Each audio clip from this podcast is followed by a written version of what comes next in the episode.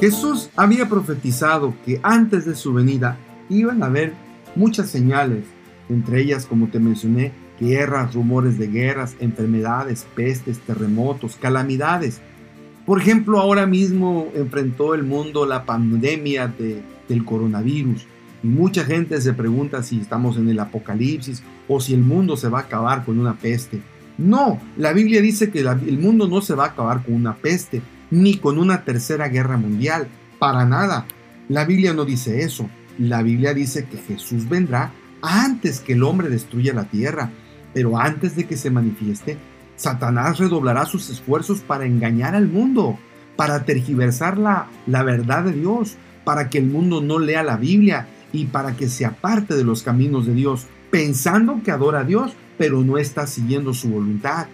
Entonces Dios está mandando su mensaje de advertencia a su pueblo para que no se dejen engañar. Y la única manera de que no te dejes engañar es que realmente tú conozcas la Biblia. Ahí te vas a dar cuenta de los grandes engaños que Satanás ha hecho y de los cambios que se han hecho a la Biblia y que desgraciadamente los hombres prefieren seguir las tradiciones de los hombres que de Dios mismo.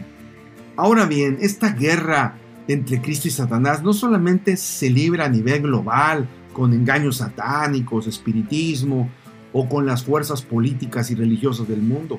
Esta batalla se libra en cada corazón, en cada familia, en cada hogar, en tu propia vida.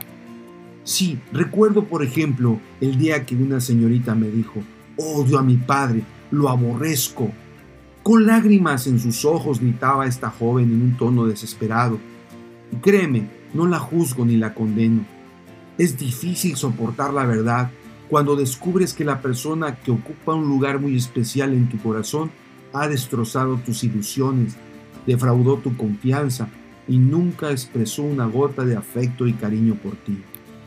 Recuerdo que un día le pregunté a otra señorita si conocía a su padre y ella me dijo, ¿cuál de todos? No sé, nunca lo conocí. Y es que muchos jóvenes tienen ciertos resentimientos hacia sus padres, en especialmente a la figura paterna. Sienten odio.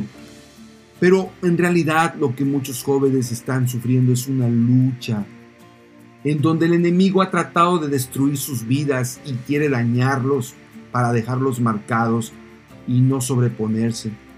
Pero muchos jóvenes no es que estén odiando a sus padres, más bien es una frustración agobiante que golpea y carcome su corazón. Es una mezcla de amor y resentimiento, porque es intensivo, ya que un ser querido a veces te defrauda. Y es cierto, es triste, muy dentro de ti, muchos jóvenes y tú desean ser abrazados y acariciados por sus padres y decirle que lo quieren, anhelan que él haga lo mismo que tenga empatía, pero muchas veces la realidad es que esos seres que amamos no están con nosotros y aunque su presencia física es real, parece que no le importamos. Para todos aquellos jóvenes que están quebrantados de corazón, que a menudo se preguntan por qué, por qué mi padre me ha herido tanto, por qué me han defraudado, por qué me han traicionado, por qué no me da una gota de cariño. ¿Acaso solo me trajo para abandonarme en medio de estos lobos rapaces? Yo tengo un mensaje para ti, un mensaje de Dios que está en Salmos 27, versículo 10.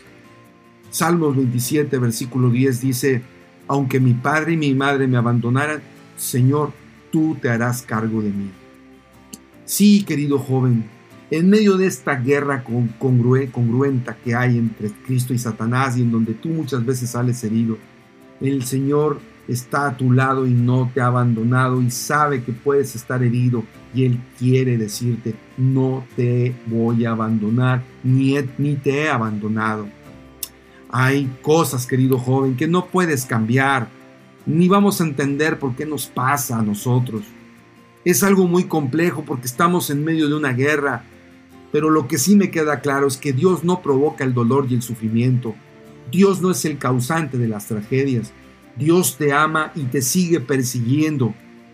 Sé que es una sensación extraña.